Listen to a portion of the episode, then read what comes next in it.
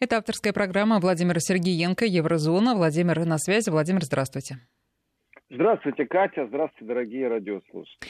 По традиции наши координаты объявляю 5533 для ваших смс-сообщений. Наш WhatsApp и Viber 903 176 363. Можете писать Владимиру свои вопросы, комментарии. И Владимир просит вас всегда писать, откуда вы, чтобы составить географию наших слушателей. Ну и замечательно, если подписываются именем, это тоже хорошо, можно обращаться. И если у вас нет вопросов, нет комментариев, нет рассуждений, просто хорошее слово или доброе утро, тоже замечательно. И тем самым мы видим географию, кто нас слушает и где. И она все шире и шире. Уже нейтральных вод нас слушает. Осталось действительно, как э, было сказано в среду, дождаться, чтобы и в космосе нас слушали. Дождемся обязательно. Начну я программу, конечно же, саммита ЕС. Евросоюз собрался э, на внеочередной саммит, но этот внеочередной саммит все-таки задержали на одну неделю. Я настаиваю на версии того, что отмазка, уж простите меня, как есть, такие есть, э, задержки из-за коронавируса э, Шарль Мишеля это хорошо, но это неправда. По одной простой причине. Ну, давайте по-честному. Семеро одного ждут, что ли? Ну, как такое может быть, э, что э, председательствующий в ЕС человек приболел, а нет никого, кто мог бы это сделать без него. Вот, ну, то есть э, собирается 29 глав правительств и они должны ждать одного, пока он выздоровеет. Но вот что-то у меня здесь не вяжется, не пляшет. То есть протокольно как? Нету зама, нету того, кто бы взял на себя функцию.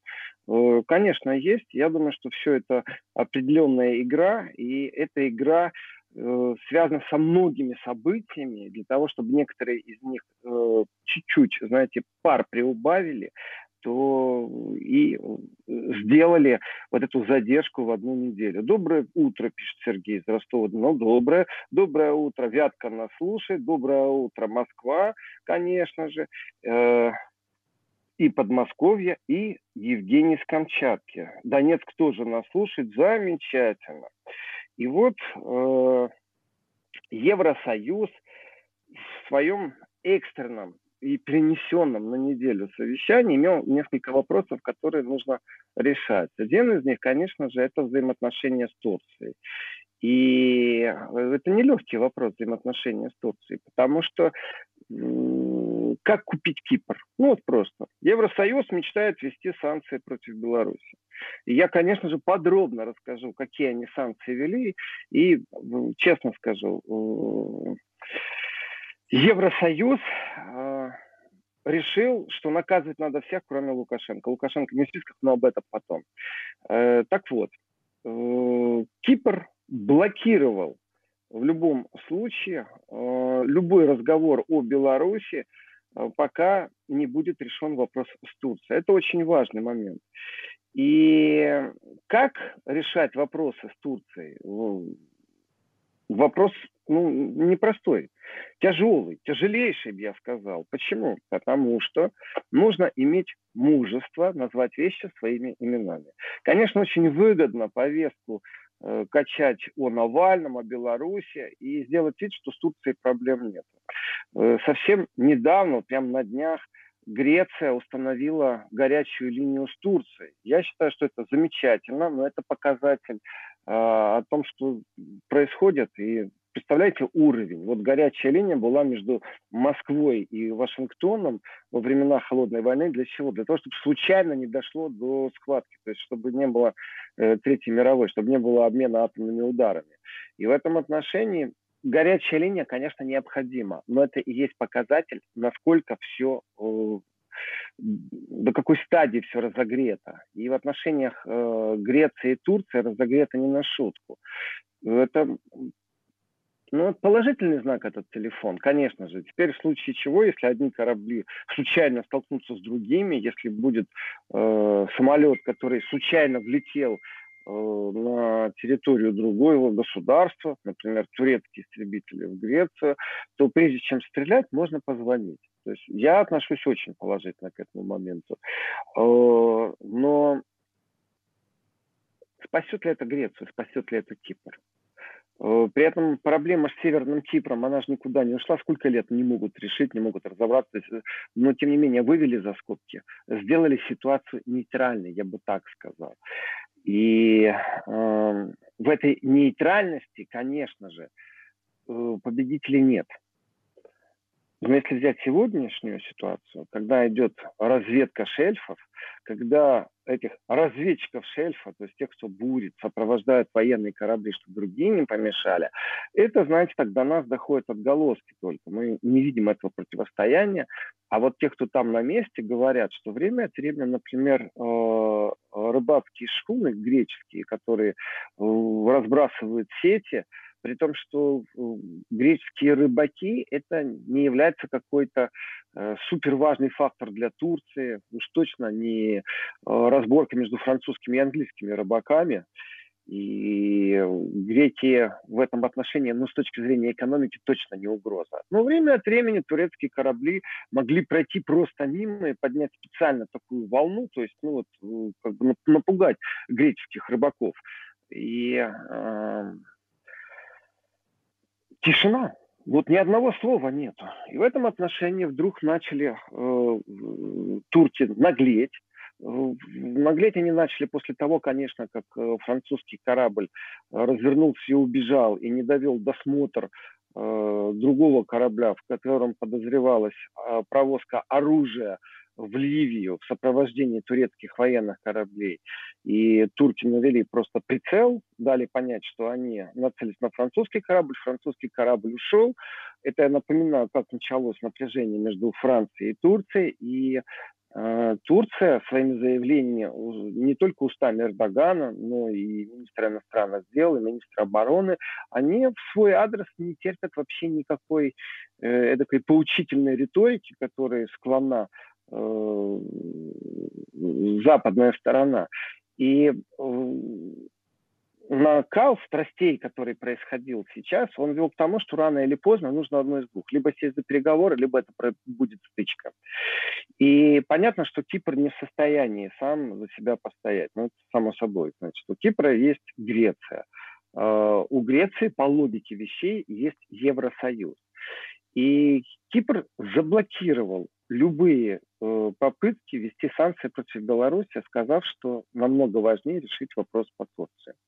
И вот у нас 1 и 2 числа, э, то есть вчера и 3 дня, э, собрались главы в евросоюзовских стран и начали, конечно же, по просьбе Кипра обсуждать, что же делать в Турции. И в этом обсуждении первый час ничего не произошло. Второй час ничего не произошло.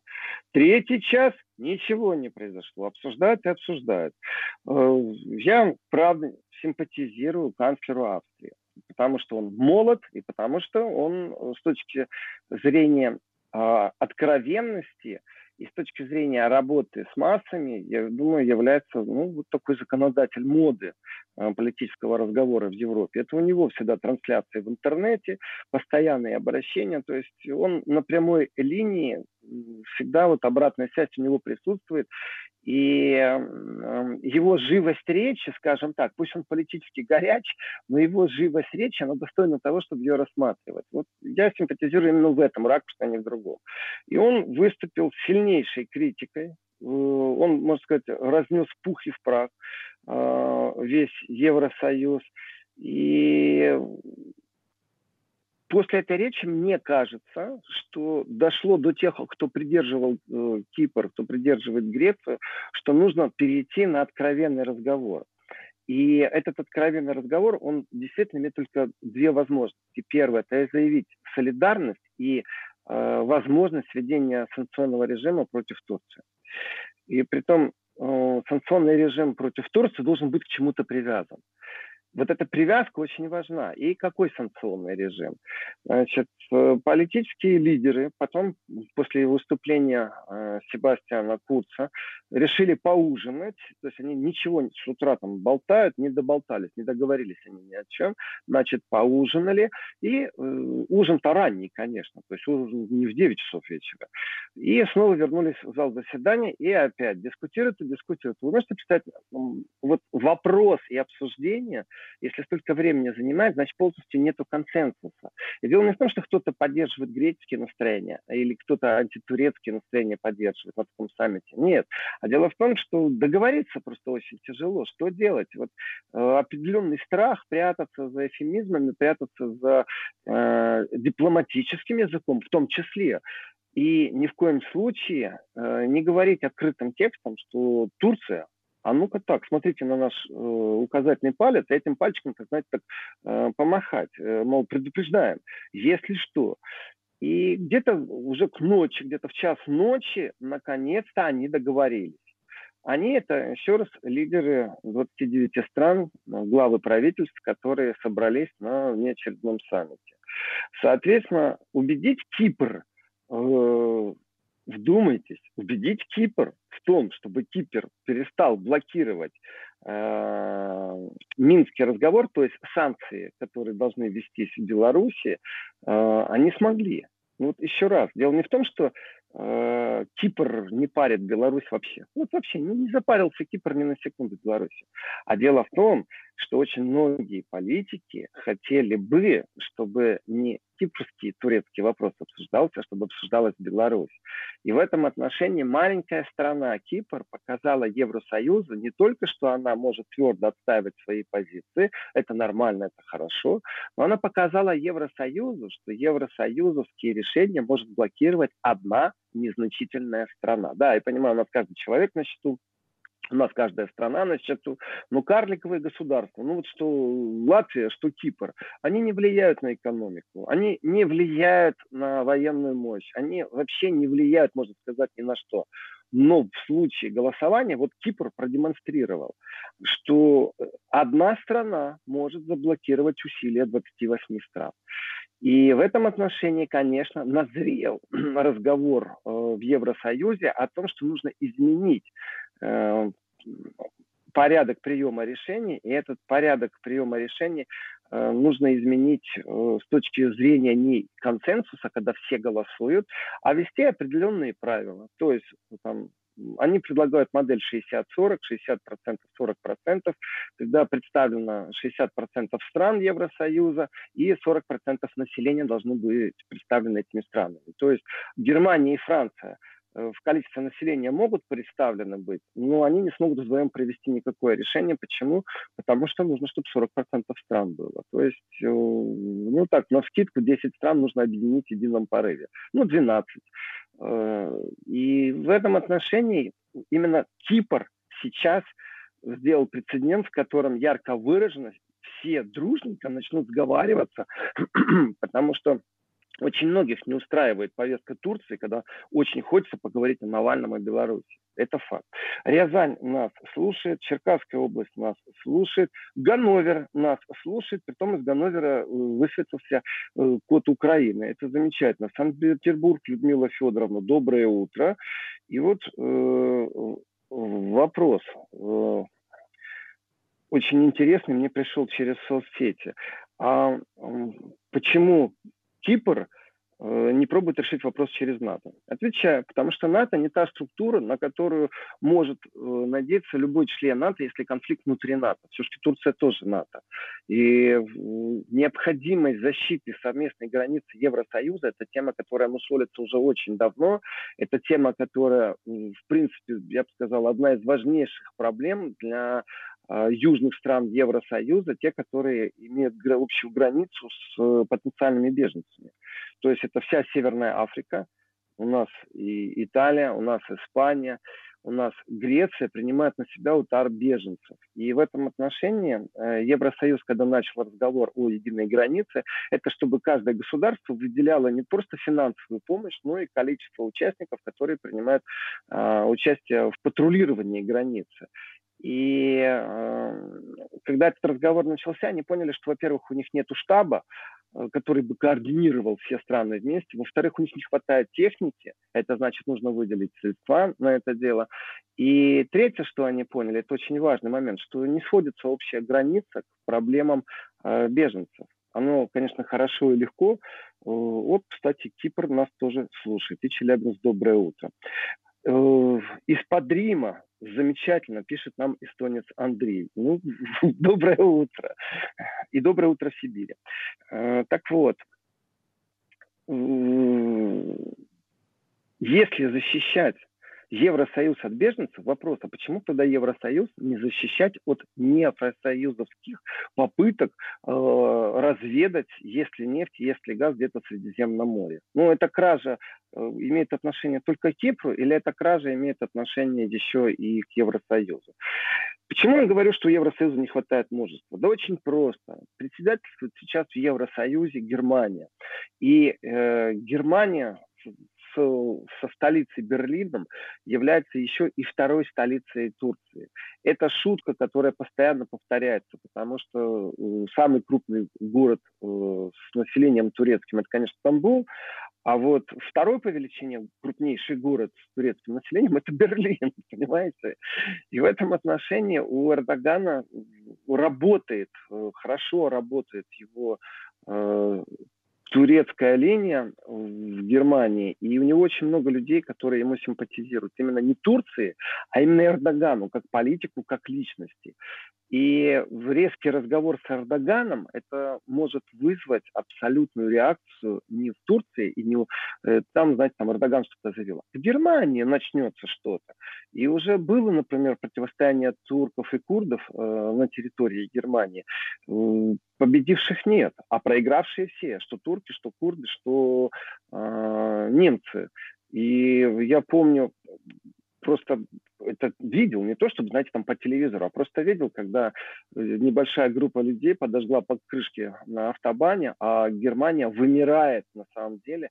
Если прервать цепочку сообщения, грузопоток грузовиков э, идет через Линецки и две, это перекресток, если так провести с севера на юг, это Гамбург-Мюнхен, а с запада на восток это Амстердам, Берлин. Ну, так чтобы примерно представить себе этот крест. Если этот перекресток заблокировать, Германия останавливается. Вот правда, останавливается это пробка не на 2 часа, не на 3, так часов на хороших 10, может быть 15 иногда.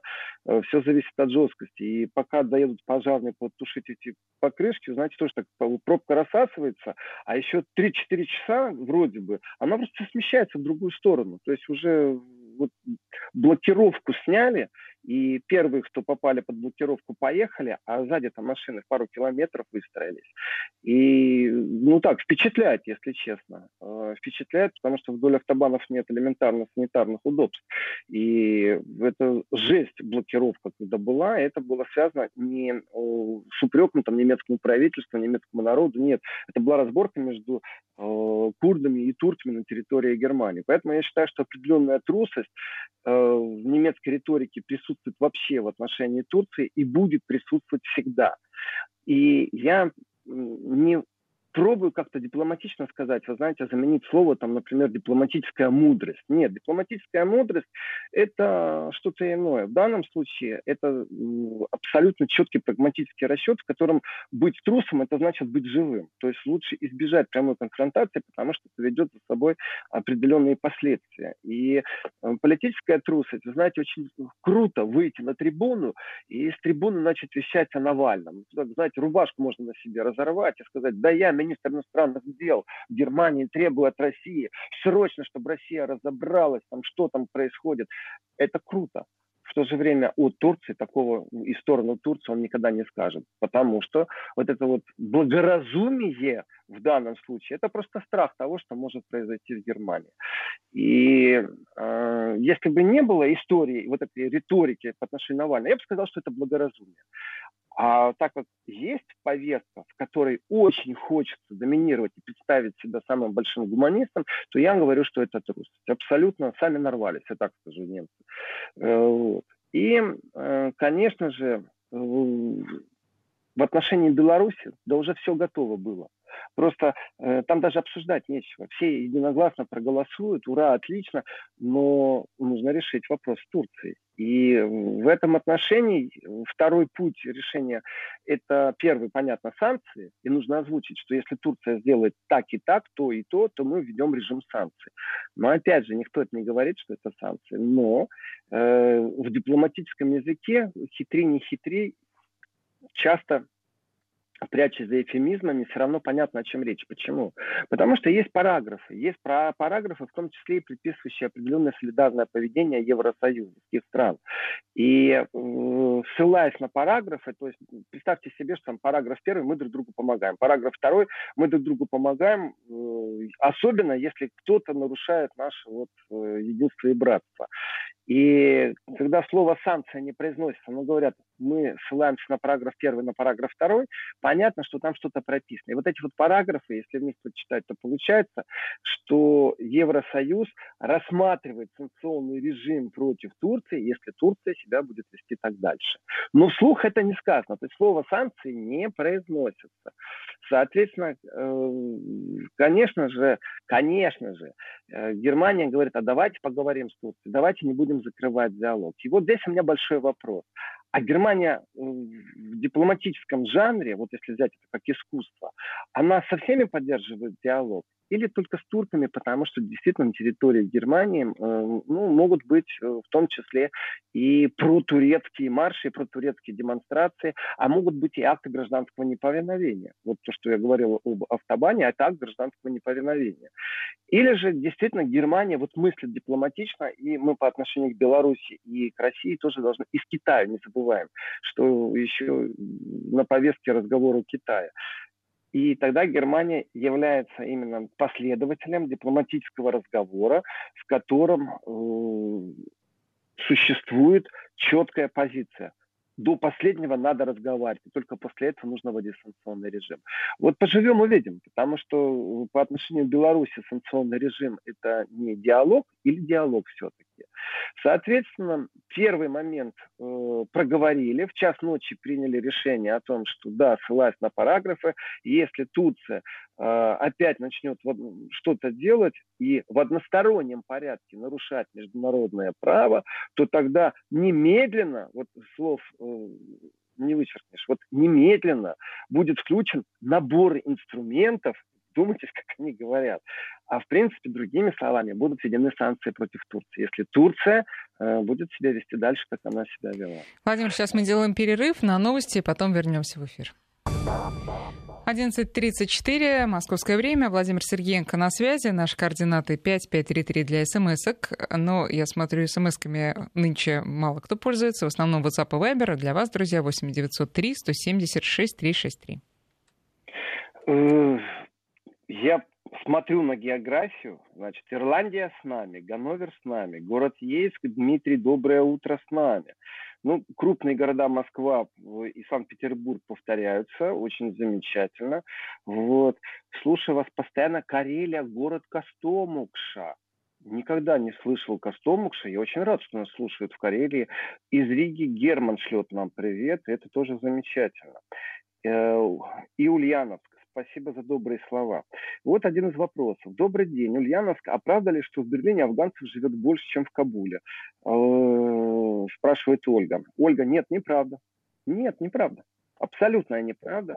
Э, и вряд ли это возможно просто, потому что э, турок-то заселяли по другой программе. Из из Афганистана приезжают люди э, как беженцы, получают статус как беженцы. Это достаточно тяжелый процесс, причем по законам, как только в стране заканчивается конфликт, этим людям не продлевают больше права на оседлость. И это значит, что нужно паковать чемоданы и ехать откуда ты приехал. Так было в Югославии. То есть пока в Югославии э, дробились страны, пока была война, автоматически люди получали вид на жительство. Как только война закончилась, вид на жительство не продлевает. Продлевает тем, кто полностью интегрировался, смог э, устроиться на рабочее место, платит налоги, не получает никаких пособий, тогда да, тогда продлевает. Или же, конечно, это если семья. Ну, женились, вышли замуж э, за европейца. Так что а, вот афганцы, которые идут по линии беженцев, они не могут сравниться с турками, которые после Второй мировой войны получили спецприглашение и по программе гастарбайтерства попали э, в Германию. Это совсем другой э, параграф.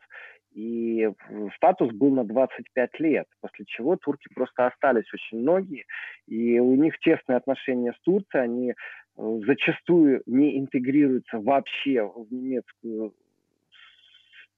в немецкое общество, и в этом отношении, почему Берлин второй Стамбул? Потому что Западный Берлин в том числе тоже отстраивали турки после Второй мировой войны. И были приглашены тоже и итальянцы, как гастарбайтеры. Э, но итальянцы очень часто возвращались домой просто-напросто, а турки не так часто. И, в принципе, это ответ на ваш вопрос. Значит, э, Комсомольск на Амуре с нами. И вот о, вопрос из Курской области. Возможно ли выход из НАТО, Турции и Греции при стягивании этих стран в конфликт вооруженный? Ну, не имеет одно отношение к другому, при том, что конфликт же был уже между Кипром и Турцией, и это две страны, э, два члена НАТО, тем не менее, никто не покинул НАТО. Из НАТО можно выйти, если просто ты того захочешь. И я говорю о том, что если вдруг Греция с Турцией не договорится, и не произойдет деэскалации момента, то Франция, которая уже выразила и послала не только два боевых самолета, но и корвет Лафайет э, в Средиземном море туда именно грекам на помощь по логике вещей – может выйти из НАТО, чтобы в одностороннем порядке помогать Греции. Вот просто так, потому что НАТО как структура не сработает в этот момент. Никто не мешается, если конфликт внутри НАТО. А может ли Турция выйти из НАТО? Может. При этом заявление вот может появиться завтра, а может быть через три дня, если Эрдоган посчитает, что ему нужна помощь э, по НАТО, а НАТО откажет, он скажет, ну а зачем мне тогда НАТО нужно? То есть, получается, я посылаю солдата, а они не пошлют мне солдат. А чтобы это Эрдоган сказал, ну, достаточно, наверное, сбить э, турецкий самолет э, не на территории Армении, а э, на территории Турции. И чтобы это была ракета из Армении. Ну, например, если так утрировать ситуацию.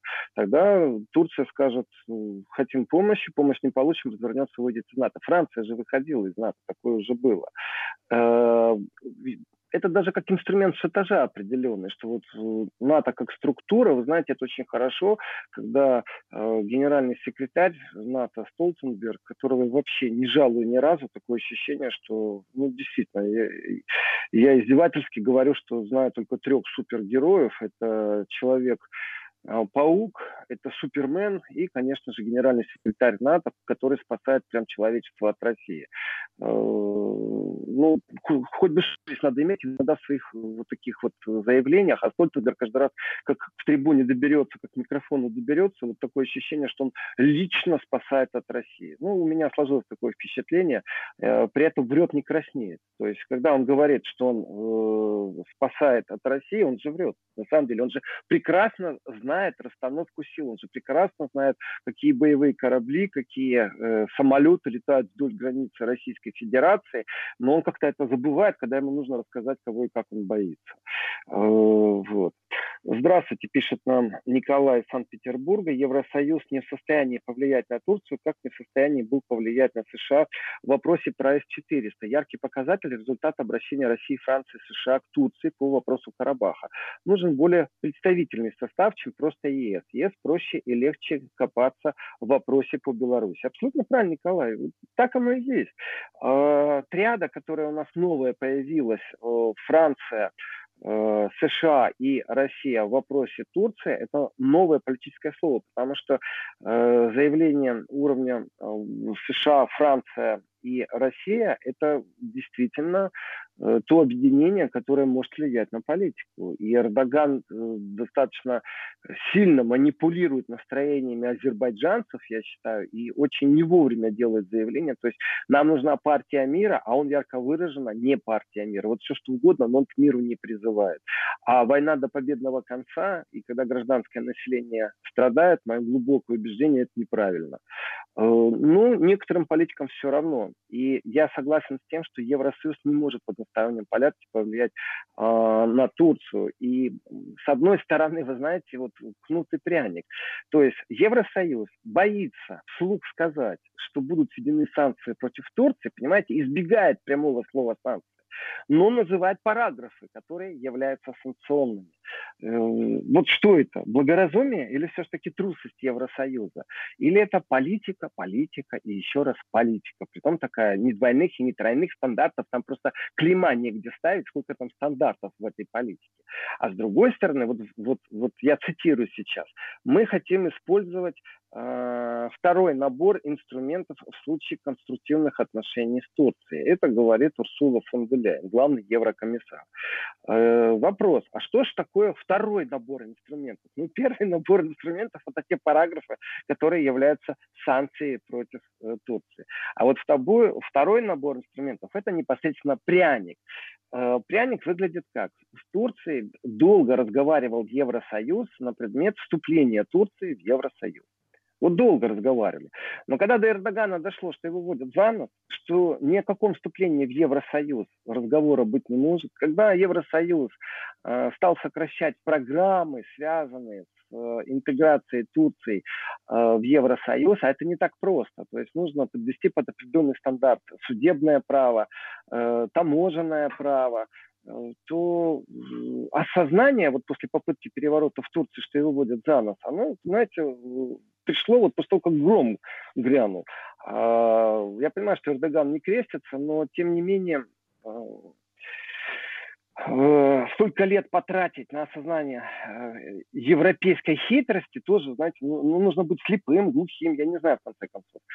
И Эрдоган поменял риторику в отношении Евросоюза. То есть он сказал, ок, вы не хотите, вы больше не занимаетесь тем, а, что Турция и Евросоюз станут э, вместе одной семьей, э, потому что, видите, мы вам не подходим по каким-то стандартам. Ну и до свидания. Ничего страшного. Э, я знаю, какие вы, а вы знаете теперь, какой я. Но слово «таможенный союз» осталось. То есть непринятие Турции в Евросоюз еще не значит, что Турция, например, не получит э, право вхождения в шенгенскую визу. Ну, берем в кавычки слово «шенгенская виза», то есть безвизовый режим э, ЕС э, это, в принципе, не так трудно сделать. И турки летают туда-сюда. И вопрос в том, может ли турецкий гражданин э, приехать в Европу и сразу трудоустроиться. Ведь дело не в том, что ты без визы летаешь, а дело в том, что граждане твоей страны имеют право на трудоустройство. То есть румыны имеют право работать на немецких фермах, а вот украинец уже не имеет права легально. А нелегально сколько угодно полиция будет э, играть в кошки-мышки, догонять, штрафовать и наказывать. Плюс потом еще поставят печать запрета въезда в Евросоюз. И здесь еще вот разговор действительно тянется из тех лет, из 60-х, э, когда турки турки получали право въезда именно как рабочая сила, а потом это право они перестали получать. И хитрости, знаете, это одно дело, там, к семье приехать, там, э, вот такая интересная картинка. Я помню, как строили э, один из долгостроев в Берлине много долгостроев, там порт, аэропорт, например, строят, строят, строят, строят уже больше Владимир, сейчас должны прерваться, извините. Вести ФМ. Да, пожалуйста. И вот один из долгостроев был туннель а, который проходит э, в центре города, действительно освобождает пробок, очень важный инфраструктурный объект этот был. Э, и такой вид. Стоит прораб, э, ярко выраженный человек со стройки, Рядом с ним стоит его начальство, уже люди в пиджаке, в галстуке, в белых рубашках. И еще один начальник, то есть три начальника. И бригада турок. И вот э, по цепочке, говорит главный начальник, э, начальнику поменьше что-то на немецком языке, тот говорит э, на немецком языке второму начальнику, все в этих шлемах строительных, и тот уже на турецком говорит туркам, которые что-то там работают. И вот, э, а они отвечают. И такую сцену можно было часто наблюдать, когда э, два начальника немцы, а бригада строителей турки. И э, разговор действительно вхождение Турции в Евросоюз, чтобы люди, турки, могли трудоустроиться, для Турции он очень важен, для турецкой экономики.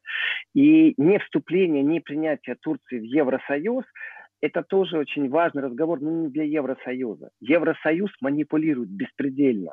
Евросоюз не пускает на свой рынок определенные товары. Украина вот это осознала и поняла, э, что обещают, обещают, а на самом деле по квотам разрешают возить. Украина могла бы накормить всю Европу и экономически бы выползала из той дыры, в которой она есть. Но Европа э, имеет своих христиан, своих фермеров, поэтому им не очень хочется э, иметь дешевую сельскохозяйственную продукцию из Украины. Им лучше э, людей, которые умеют работать, привести к себе, вот как это сделали поляки, и использовать дешевую рабочую силу. То есть Европа абсолютно в этом отношении не дура, и забудьте о понятии солидарности, каком-то гуманизме, четко с калькулятором в руках знает, что делать.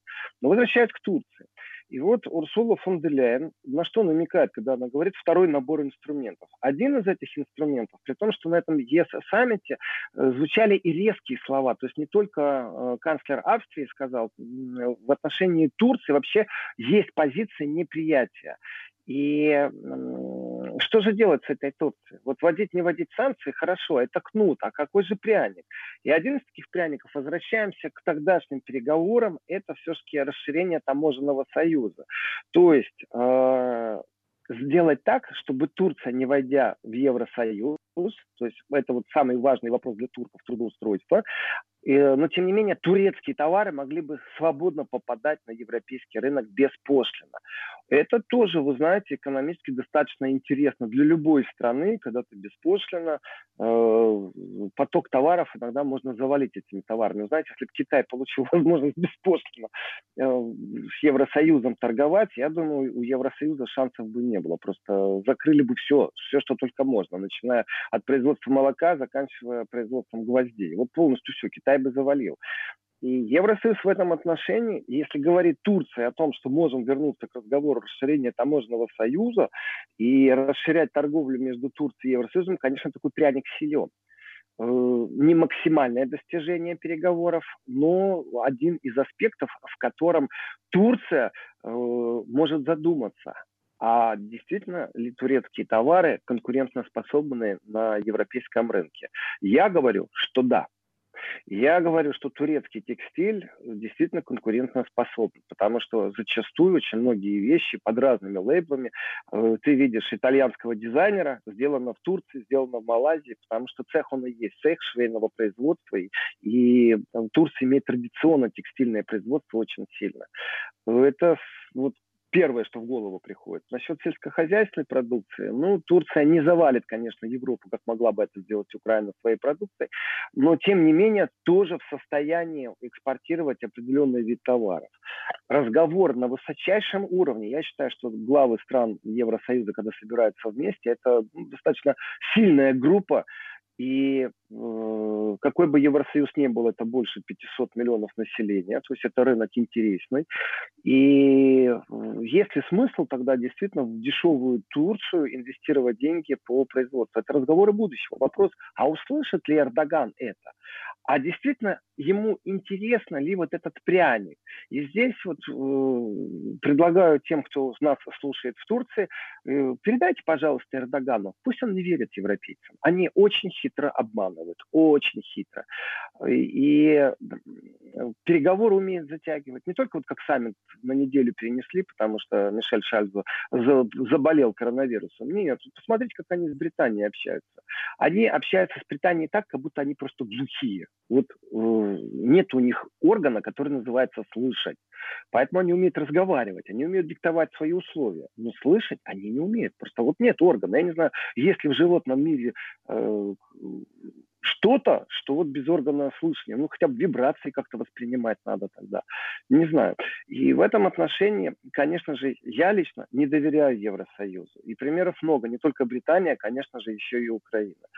И разговор о том, что мы вот в случае чего незамедлительно введем на основании таких-то параграфов слово санкции избегаются, но тем не менее это санкции против Турции, если Турция себя будет вести по отношению к Кипру как. Является ли это компромисс с киприотами? Абсолютно. Потому что по логике вещей, по логике вещей, разговор идет не просто об экономических санкциях против Турции, если Турция будет себя в Средиземном море как-то вести себя неправильно. Нет. Разговор идет о военном противостоянии. А вот здесь вот мы ничего и не услышали. Мы э, не услышали ни одного заявления в котором бы четко говорилось, что в случае чего европейское государство, которое член НАТО, получило бы военную помощь от своих евросоюзнических товарищей. Почему компромисс все-таки был достигнут? Потому что я считаю, что киприоты выиграли в этом деле, добиваясь и блокируя э, такую легкую тему для Евросоюза, как санкции по Беларуси. А они на самом деле для себя добились хоть одного. Дело в том, что введение режима санкций против Турции, это значит не избегать повестки и разговоров э, о Турции. То, чего в раю Евросоюз делает. И неизбегание этой повестки э, для Евросоюза, оно вторично. Оно важно только действительно для Кипра и для Греции, ни больше, ни меньше. Что же будет в случае военного противостояния? Э, я говорю, что последние действия Макрона как-то меня убедили в том, что в случае чего Франция действительно не ставит ни Грецию, ни Кипр один на один с Турцией. При этом это не связано с Э, как-то с э, такими французскими отношениями к Греции. То есть там не то чтобы любовь и объятия. Нет, это связано просто-напросто с тем, что Эрдоган дал пощечину э, Макрону, когда отогнал французский военный корабль в Средиземном море. Макрон просто не может этого простить. Это говорит об эмоциональном восприятии, в том числе и политики. И э, Макрон уже, знаете, тоже такой опытный, конечно же, сейчас стал игрок на внешней политической арене, и его опыт зачастую является конкурентность с Меркель. Он отталкивает конкурентность. Он хочет быть единоличным лидером Евросоюза. Ему не нужен этот тандем с Меркель. Это вот Меркель иногда надо, а ему нет. И в этом отношении демонстрация э, солидарности э, с Грецией – это очень важный шаг, политический шаг. Ну, понятно, что если 29 стран Евросоюза собрались, э, ну, ну, не слышал я, чтобы э, Литва, Латвия заявили солидарность и сказали, если что, пошлем свою армию. Ну, не слышал я такого. Соответственно, вот этот компромисс между э, введением санкциями и полным молчанием о военной поддержке в случае чего Греции, потому что ну, нет у них юридического формирования, нет у них договорной базы, в которой они бы могли действительно э, пообещать э, грекам э, солидарность и как э, в НАТО обязаны по пятому параграфу эту солидарность проявлять. И в этом отношении, конечно же, повестка э, следующих саммитов тоже понятна. Потому что есть те, кто действительно декларирует, и это не только Австрия, это, конечно же, в первую очередь Франция, но в данном случае мы еще и, конечно же, Грецию увидим, которая будет настаивать на том, что нужна единая политика на внешних границах Евросоюза. Это не только по, погранслужба, э, это еще все-таки и э, помощь в случае э, конфликта. Вот важны эти все моменты, и очень важен момент того, что действительно в дискуссии э, они не могли найти компромисс. Они в данном случае это главы э, стран Евросоюза, главы правительств. Соответственно, вот представляете, режим э, совещания, когда поужинали, и после этого абсолютно такие дебаты, дискуссии в час ночи. Они договариваются с киприотами, чтобы киприоты, вдумайтесь, не блокировали резолюцию по Беларуси. И, и вот эта вот не блокировка резолюции по Беларуси говорит о том, как они относятся внутри себя э, к своим союзникам по Евросоюзу. То есть э, хорошая, легкая тема, в которой можно добиться консенсуса, она намного важнее, чем проблема Греции и Турции, потому что она, эта проблема уже пару месяцев в воздухе висит очень сильно. И с момента, когда э, турецкие самолеты вошли в греческое воздушное пространство, турки, правда, сказали, мы этого не делали. Не было баражирования наших самолетов.